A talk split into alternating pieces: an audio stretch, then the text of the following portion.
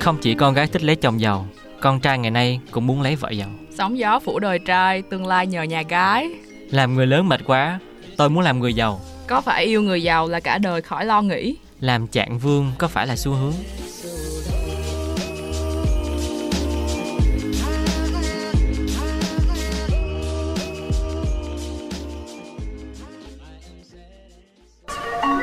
You're listening to a podcast series from Vietcetera Production. Bít Tất là gì?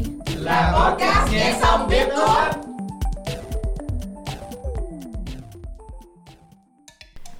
Chào mừng các bạn đang quay trở lại với Bít Tất. Mình là Diệp Khoa và cô host của mình hôm nay sẽ không còn là cô bé Bích Hồ thân thuộc nữa, mà sẽ là một nhân vật quyền quý. Đó chính là một phú bà wannabe. Hello mọi người, mình là Bảo Trân và mình sẽ co-host với Diệp Khoa ngày hôm nay trong tập Bít Tất lần này. Ok, trước khi bắt đầu chủ đề chính của ngày hôm nay thì Khoa muốn hỏi Trân một câu hỏi. Có bao giờ Trân suy nghĩ đến một cái đám cưới mà mình sẽ tổ chức với chi phí là hàng trăm tỷ chưa? Thật ra là Trân thấy đám cưới trăm tỷ dạo này như là một cái trend vậy á. Thì bây giờ Trân chưa biết khi nào Trân cưới nữa. Nhưng mà tới lúc đó mà Trân có một trăm tỷ trong tay thì chắc là cũng thử đó.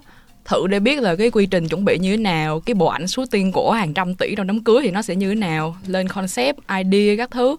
Nhưng mà trước khi cái đám cưới đó diễn ra thì phải quen một người yêu giàu đúng không? À, cái con số trăm tỷ nó chỉ là phần nổi thôi, còn phần chìm đó là trong thâm tâm của mỗi người thì đều mong là mình sẽ có một người bạn đồng hành, một người ừ. yêu, một người chồng, một người vợ có ừ. một chút tiền nhẹ nhẹ rủng rỉnh ừ, đúng, đúng không? Rồi. Thật ra gia cảnh thì nó đóng vai trò rất là quan trọng á, từ cái giai đoạn tìm hiểu nhau đến lúc hẹn hò và cái quyết định chốt để cưới cuối cùng á, thì yeah, mặc dù không nói ra nhưng mà trong thâm tâm của mỗi người ấy, ai cũng ngầm hiểu là khi mình ở bên cạnh một người có điều kiện thì mình sẽ sung sướng hơn, mình sẽ có nhiều nhu cầu được đáp ứng hơn rồi. À, ngày xưa có cái câu gì ấy nhỉ? À, cái câu đó là thà khóc trên chiếc Rolls-Royce còn hơn là ngồi cười trên yên xe đạp. Thì nếu như bạn một lần cũng đã từng mơ về nhà cao cửa rộng, muốn mình giàu và ở bên cạnh một người giàu, thì bạn hãy xem hết tập podcast này và chúng mình sẽ cùng đào sâu vào vấn đề yêu người giàu có, nguyên nhân tâm lý đằng sau dẫn đến việc mình yêu người giàu và tại sao mình lại ưu ái chọn người giàu nhé. Và đặc biệt là yêu người giàu có auto sướng hay không nữa. Ừ. Thì nói về cái chuyện mà yêu người giàu hay là kết hôn với người giàu á, thì Khoan nghĩ đến cái bộ phim mà Crazy Rich Asian. Thì đại khái nếu mà tóm tắt gọn nó trong ba mươi giây thì là một cô gái nhà gia cảnh bình thường ừ. và đột nhiên phát hiện ra người yêu sắp cưới của mình là một chàng trai của con nhà siêu giàu châu Á. Tức là lúc hẹn hò là chưa biết đúng, là giàu. Đúng, lúc hẹn hò không biết gì hết, nhưng đến khi mà dẫn về ra mắt gia đình tại tại Singapore thì mới biết là gia đình rất là giàu. Ừ. Và cô ta đã trải qua một cái hành trình rất là nhiều cảm xúc, từ việc uh, nghĩ là bạn trai mình không có tài chính gì hết, dẫn ừ. đến cái việc là bây giờ là mình đang gặp áp lực sắp sửa trở thành một cô dâu của một hào cái môn. Gia đình uh, hào môn tài phiệt rất là giàu. Ừ. Ngoài ra thì còn có một cái bộ phim nữa cũng nói về uh, quen người giàu. Đó là Bling Empire, là một cái series trên Netflix. Ừ. Thì trong trường hợp thực tế này có một nhân vật tên là Kevin. Ừ. Bạn là một người mẫu thôi.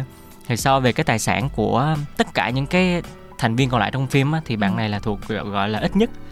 Và bạn cũng đã trải qua rất là nhiều cái mặc cảm để phải quen với những cái người khác. Tại vì bạn nghĩ là mình mình không có đủ, không có cùng đẳng cấp những rồi, người đó, không có đủ giàu. Thì rõ ràng á, ngay từ cái lúc mà mình yêu nhau á, cái chuyện tiền bạc, cái vấn đề tài chính cá nhân nó đã là một cái chuyện đó là lớn rồi ừ. chứ không phải là nghĩ đến hôn nhân nữa.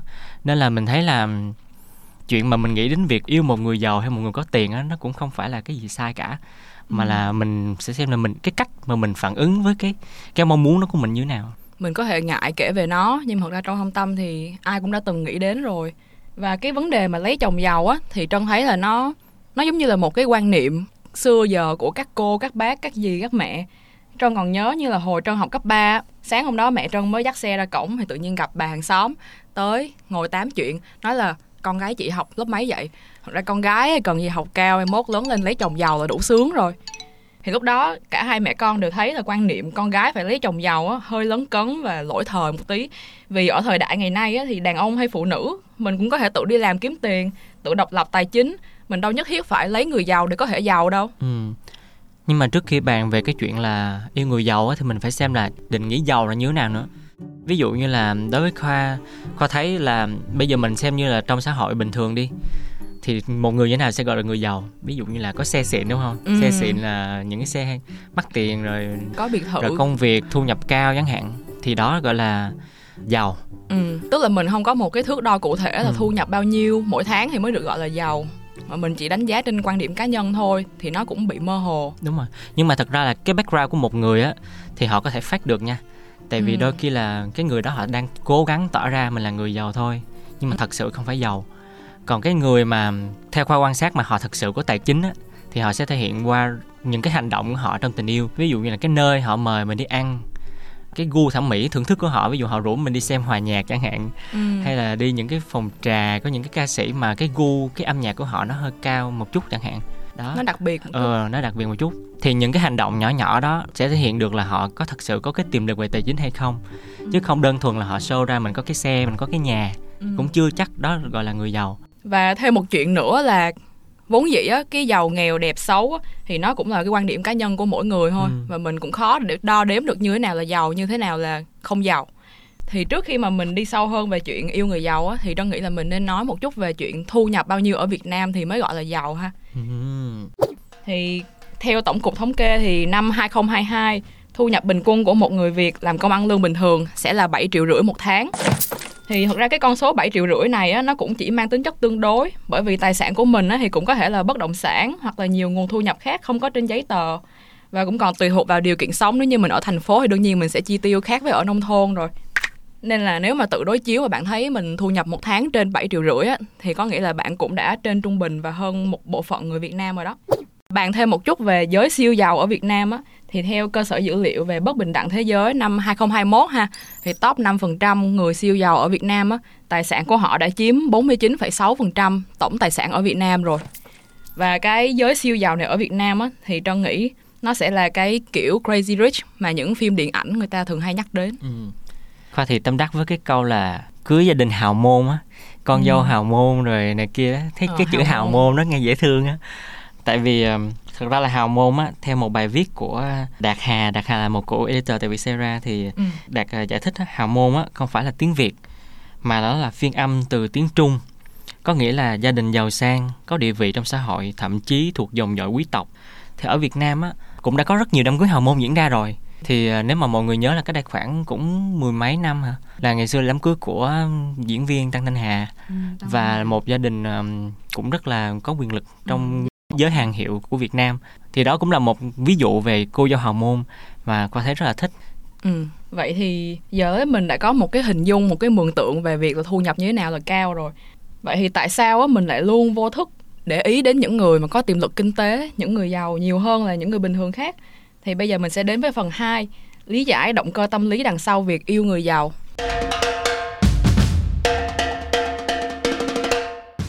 Tại sao ta lại muốn yêu người có điều kiện? Lý do đầu tiên là vì theo như thuyết tiến hóa thì con người vô thức tìm kiếm những nguồn tài nguyên ở nhau. Cái thuyết tiến hóa này Trân đọc thì thấy nó cũng thú vị. Đó là từ góc độ tâm lý thì người ta cho thấy là phụ nữ sẽ có xu hướng nhìn vào nguồn tài nguyên của người đàn ông khi mà lựa chọn bạn đời. Ví dụ như một người đàn ông mà có được của cải, của ăn, của ở thì cả hai có thể cùng nhau để sinh tồn, để phát triển tốt hơn. Thì cái đó là cái trong quá khứ ha. Và khi đó, khi mà mình đối chiếu vào thời hiện đại bây giờ thì tài nguyên có thể là gia cảnh, trình độ học vấn, sự tử tế, giáo dục của một người và sự nghiệp của họ sau này. Hoặc là nói đơn giản hơn, chỉ cần xuất phát điểm là mình giàu thì mình đã được tiếp cận với những cái nguồn tài nguyên có lợi như vậy. Như vậy thì Trân có nghĩ là con người rất là thực dụng trong lựa chọn của mình không? Họ đặt cái cảm xúc yêu ừ. sau rất là nhiều cái, ví dụ tài nguyên, ừ. rồi giáo dục, rồi gia cảnh của đối phương này nọ. Ừ, đúng. Nó giống như kiểu cái câu một túp lều tranh hai quả tim vàng á, bây giờ nó không còn được áp dụng nhiều nữa. Ê, thật ra bây giờ áp dụng vẫn được nha, hai trái tim vàng cũng hơi nhiều vàng á. Trái chắc tim cũng vàng. Mấy lượng luôn á, cũng hơi giàu ấy nha. Đó, đó, đó, thấy chưa? Tức là người ta luôn tìm thấy cái vàng, người ta luôn nhìn vào cái sự vật chất trong tất cả mọi chuyện. Tại vì nếu mà không có những cái đó thì mình khó để mà mình có thể vui vẻ, mình hạnh phúc được. Cái này là mình nhớ đến ngày xưa mình học triết học á, triết học đại cương á, ừ. là vật chất quyết định ý thức hay là ý thức quyết định vật chất á. Ờ đúng rồi. Nhưng mà Khoa nghĩ là đến bây giờ chắc là nó sẽ là từng giai đoạn á, nó sẽ không có một cái suy nghĩ xuyên suốt trong cuộc đời của một con người đâu. Ví dụ mình ừ. đang tốt thì ừ. nhu cầu của mình chỉ cần một người yêu mình thôi. Ừ. Còn mình đang cần à, nhà đầu tư thiên thần đồ á thì mình lại phải tìm một cái người yêu đâu đó họ có nhiều cái nguồn tài chính hơn chẳng hạn.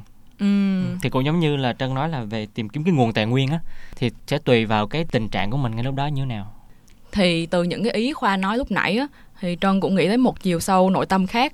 Đó là cái sự mặc cảm của một số người khi mà họ nhìn vào xuất thân từ gia đình của họ. Thì cái mặc cảm này khi mà nó đã ăn sâu vào trong người rồi thì sẽ có một số người tìm đến những người có gia cảnh, có điều kiện hơn, vì họ muốn được nở mày nở mặt khi mà được sánh đôi cùng với những người đó.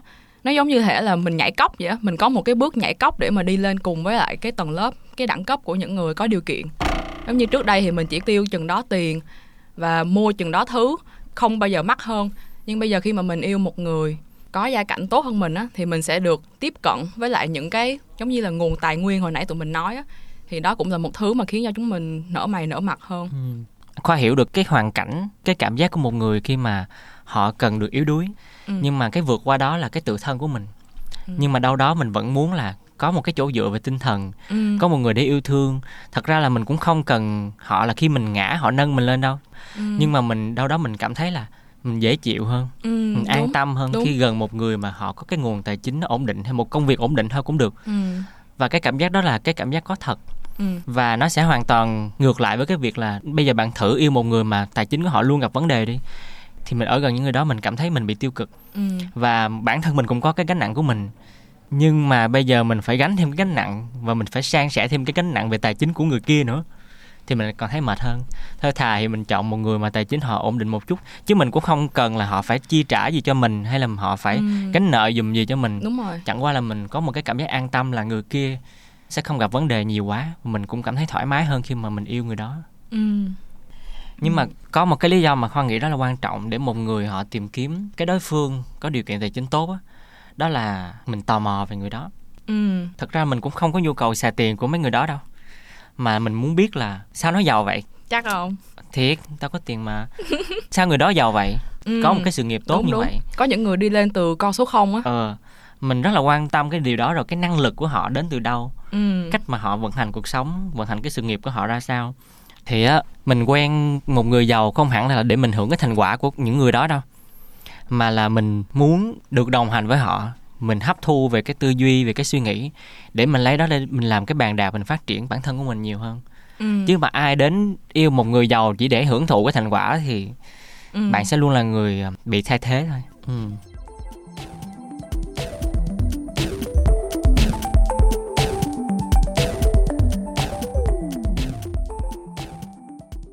Mà nãy giờ mình nói ra những cái lý do là tại sao quen người yêu giàu á, nó hơi thiên về cái chuyện là mình là người không giàu. Ừ. Và mình yêu người giàu hơn. Nhưng mà tại sao mình không nghĩ là mình cũng là người có điều kiện tốt luôn, mình cũng có tiền, mình cũng có công việc ổn định, mình tài chính tốt, mình ừ. cũng đẹp thì sao?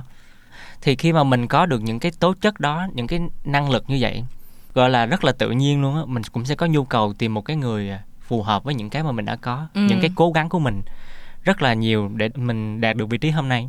Thì người yêu mình cũng đâu đó nó cũng nên xứng đáng với những cái đó, thì mình ừ. cũng sẽ cảm thấy được là thoải mái hơn, vui vẻ hơn trong một cái mối quan hệ như vậy. Ừ. Lý do cuối cùng tại sao chúng ta lại thường vô thức tìm kiếm những người giàu á, thì vì những người khá giả thì sẽ thường có những người bạn khá giả. Đó là về cái vòng tròn quan hệ của họ, thì họ cũng sẽ chơi với những người cùng với cái tầm đó. Và về mặt tích cực á, thì khi mà mình có cái vòng tròn quan hệ khá giả như vậy, thì mình có thể học hỏi từ nguyên một cái vòng tròn đó về cách họ tư duy, cách họ làm giàu, về chí cầu tiến của họ. Nhưng mà xét về cái khía cạnh tiêu cực á, thì một thời gian dài khi mà mình chơi với họ thì có thể là cái thói quen chi tiêu nó sẽ có cái sự chênh lệch trong tài chính của cả hai bên. Thì sau một thời gian thì cũng có thể bị lép vế, hoặc là mình cảm thấy là mình không thuộc về cái vòng tròn đó.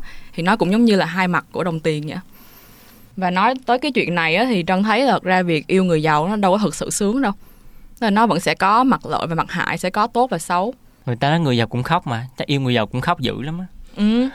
Ok, vậy thì mình sẽ đến với phần ba. Yêu người giàu khi nào thì không vui, yêu người giàu có thực sự sướng. Thì lý do thứ nhất mà chúng ta có thể không vui khi mà chúng ta yêu người giàu á, là vì những cái phép tắc lễ nghi của một nhà giàu. Thì cái này á, Trân thấy sẽ có một số người không phải tự nhiên mà giàu. Một số cha mẹ giàu á, thì họ cũng phải trải qua nhiều thăng trầm để đổi đời. Họ đi lên từ hai bàn tay trắng để xây dựng cơ ngơi của họ. Thì chính vì điều này á, họ cũng sẽ khắt khe và muốn dạy dỗ con mình tới nơi tới chốn hơn, như là những gì mà họ phải trải qua. Thì sự khắt khe này á, sẽ thể hiện qua cái phép tắc lễ nghi gia giáo mà người ta giáo dục con. Ví dụ như là một anh kia Trân từng quen biết á, Thì bố ảnh làm dầu khí và bố ảnh tự mình xây dựng sự nghiệp từ hai bàn tay trắng luôn. Thì từ nhỏ bố ảnh rất là nghiêm khắc với ảnh. Ví dụ như không làm bài tập về nhà thì sẽ lấy chỗ ra đánh. Đó là những cái nghiêm khắc theo kiểu đó luôn á. Nghe thì nó cũng khá là đáng sợ đúng không? Thì về mình làm dâu, làm rể nhà đó thì không biết người ta sẽ có những cái quy tắc như thế nào nữa. Ừ. Còn Khoa nghĩ là ngay từ lúc đầu á, mình cứ nghĩ là người yêu mình giàu, giàu, giàu, giàu á. Mình tập trung vào cái sự giàu của người yêu á. Thì nó cũng đã bớt vui rồi á. Ừ. Tại vì lúc đó mình luôn mang một cái áp lực về đồng tiền và về cái sự chênh lệch về tài chính. Cho nên là áp lực như vậy á, thì niềm vui chắc chắn nó đã phải giảm bớt rồi. À, một cái lý do thứ hai mà khiến cho việc yêu người giàu đôi khi sẽ khiến bạn cảm thấy bị mệt á, đó, đó ừ. là về việc môn đăng hộ đối. Ừ. Không biết bây giờ thì uh, cái việc cưới gia đình mà hai bên tương hợp tương xứng với nhau á còn nhiều hay không. Nhưng mà nó có sự khác biệt giữa sự xứng đáng và giá trị của một con người. Thì có thể là bên nhà bên nhà trai chẳng hạn thấy bên nhà gái, hoặc là bên nhà gái thấy bên nhà trai thấy bên kia không có xứng bằng bên này. Ừ. Nhưng mà không có nghĩa rằng à, người con trai đó hay gia đình bên đó, hoặc là người con gái hoặc gia đình bên đó họ không có giá trị. Họ ừ. vẫn có giá trị, chỉ là trong mắt của bên còn lại á, họ chưa có đạt một cái tiêu chuẩn mà họ ừ, bên rồi. này đặt ra thôi.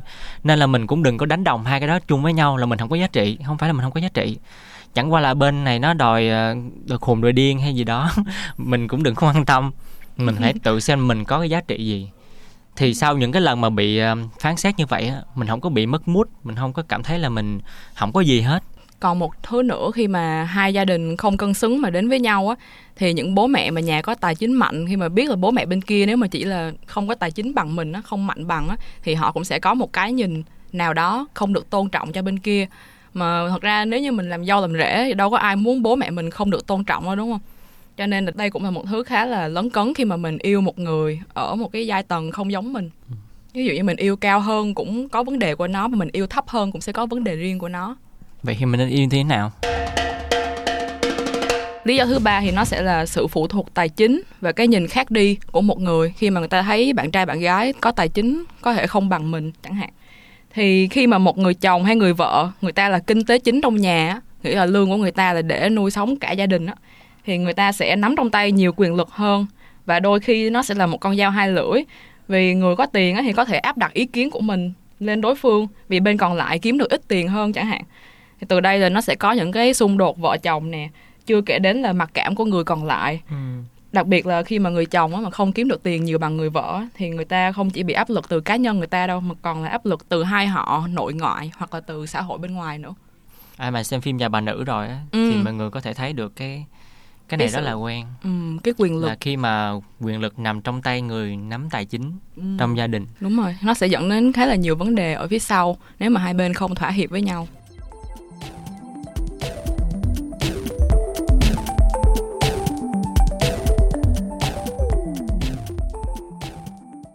Vậy thì mình yêu thế nào đi nhờ? Khó vãi luôn. Vậy thì giờ mình yêu thế nào để xứng lứa vừa đôi nhỉ? Nhưng mà có nhất thiết mình phải xứng lứa vừa đôi không? Tại vì mình khi mà mình đặt trong bối cảnh hai người yêu nhau và giàu hoặc là không giàu á, là mình đang nói về sự tương xứng, so sánh hai bên phải đồng đều nhau, đúng không? Ừ. Nhưng mà có nhất thiết mình phải nghĩ đến chuyện đó khi yêu không? Hoặc là kết hôn không? Có. Thật ra không phải là chính xác là phải giàu bằng nhau, có từng đó số tiền trong tài khoản bằng nhau đâu. Mà nó chỉ là mình mây tầng nào thì gặp gió tầng đó. Thì mình đến với phần cuối cùng, nó ừ. sẽ là lời giải. Nó ừ. sẽ là đáp án cho cái câu chuyện là nên yêu như thế nào thì hợp lý. Thì yêu như thế nào thì là xứng lứa vừa đôi. Thì nó sẽ là cái câu mây tầng nào gặp gió tầng đó. Thì vốn dĩ đang nghĩ á, yêu người giàu hay không giàu á, mình đừng có suy nghĩ nhiều như vậy. Tốt nhất là mình sẽ chọn những người ở cùng tầng mây với mình, cùng tần số với mình. Thì muốn yêu tầng lớp giàu có, học thức địa vị á, thì mình cũng sẽ có trình độ tương ứng. Mình cũng có thể tự học, tự đi làm kiếm tiền và nuôi sống bản thân được vậy. Xuất phát điểm không cao á, thì có thể mình sẽ phải cố gắng gấp trăm lần người ta để mà được đạt tới cái trình độ đó. Nhỏ bạn Trân á, thì vẫn có đứa là nhà bố mẹ lao động phổ thông thôi, nhưng mà nó apply học bổng vào các trường đại học ở Mỹ, học bổng khoảng tám mươi phần trăm chẳng hạn. Và nó đi du học để nó gặp được những người có điều kiện hơn và có một cái mindset khác hơn. Thì đó cũng là cách để mình thoát ra khỏi cái giếng của mình và mình vươn đến một cái tầm mà mình muốn. Nhưng mà khi mà nghĩ về tình yêu á, thì Khoa nghĩ như này, à, giàu hay là không giàu á, thì nó cũng là sự cố gắng của bản thân của một cái người kia thôi, là họ có cố gắng nhiều hay ít để họ trở nên ổn định tài chính hay giàu hơn. Ừ. Và mình nó thật ra cũng không có dính dáng gì với tài chính của họ cả. Ý là trước khi mà mình yêu á, cuộc đời của họ, tài chính của họ, đó là chuyện của họ và sự cố gắng của riêng họ. Mình cũng không có dính dáng gì với chuyện đó hết. Mà cái mà Khoa quan tâm á, đó là khi mà yêu nhau rồi á, cái khoảng thời gian chung dành cho nhau á, nó chất lượng ra sao, và người ừ. ta có đầu tư à, đủ nhiều cho cái khoảng thời gian đó hay chưa. Thì nếu giả sử như trước đó họ không có nhiều tiền chẳng hạn, nhưng mà khi mà quen mình họ cố gắng, và hai đứa có những khoảng thời gian hẹn hò vui vẻ, đáp ứng được tài chính rồi vui chơi đồ các kiểu, thì nó khác. Chứ giả sử khi mà quen nhau hẹn hò hay là đi ăn đi chơi này kia mà à, hôm nay anh không mang tiền, hôm nay em ừ. anh trả giùm hay gì đi hoài á, thì lúc đó mình mới thấy cái chuyện tiền bạc nó mới là vấn đề. ừ. Còn trước đó thì bạn nói giàu hay nghèo thì mình cũng không quan tâm. ừ. Tức là cái vấn đề background tài chính của một người á, nó thật sự không quan trọng bằng cái việc là người đó sẽ dành cho bạn bao nhiêu cái sự ưu tiên, sự quan tâm nhất định.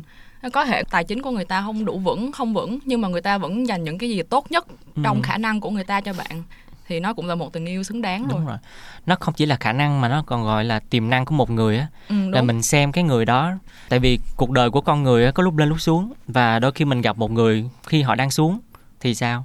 Thì ừ. mình cần phải xem là cái khả năng phát triển của họ như thế nào, và họ cũng sẽ xem khả năng phát triển của mình. Sẽ có lúc mình cũng đâu có tiền đâu, có lúc mình giàu, có lúc mình cũng hơi nghèo. Thì mình phải xem là một con người họ sẽ phát triển như thế nào, mình tôn trọng cái sự phát triển của người đó. Nếu mà họ có khả năng phát triển hơn trong tương lai á, người ta gọi là đồng vợ đồng chồng tác biển đông cũng cạn á. Ờ, thì Khoa nghĩ câu đó rất là hay, là mình nhìn cái tiềm năng của người ta thì mình sẽ bớt phán xét cái hiện tại của họ, ừ. hoặc là mình chấp nhận cái hiện tại, nhưng mà mình mình có cái sự hy vọng, cái kỳ vọng người ta phát triển hơn. Nó mới là cái bền vững, đúng không? Ừ.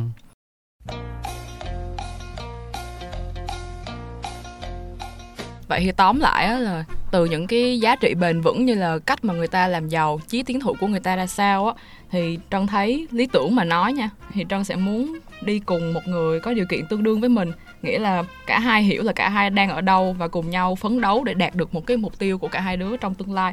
Thì khi mà mình yêu một người, mây tầng nào gặp gió tầng đó, thì mình cũng sẽ được nhìn thấy nhau trưởng thành, nhìn thấy nhau lớn lên và trải qua những cái thăng trầm, những cái biến cố cùng với nhau.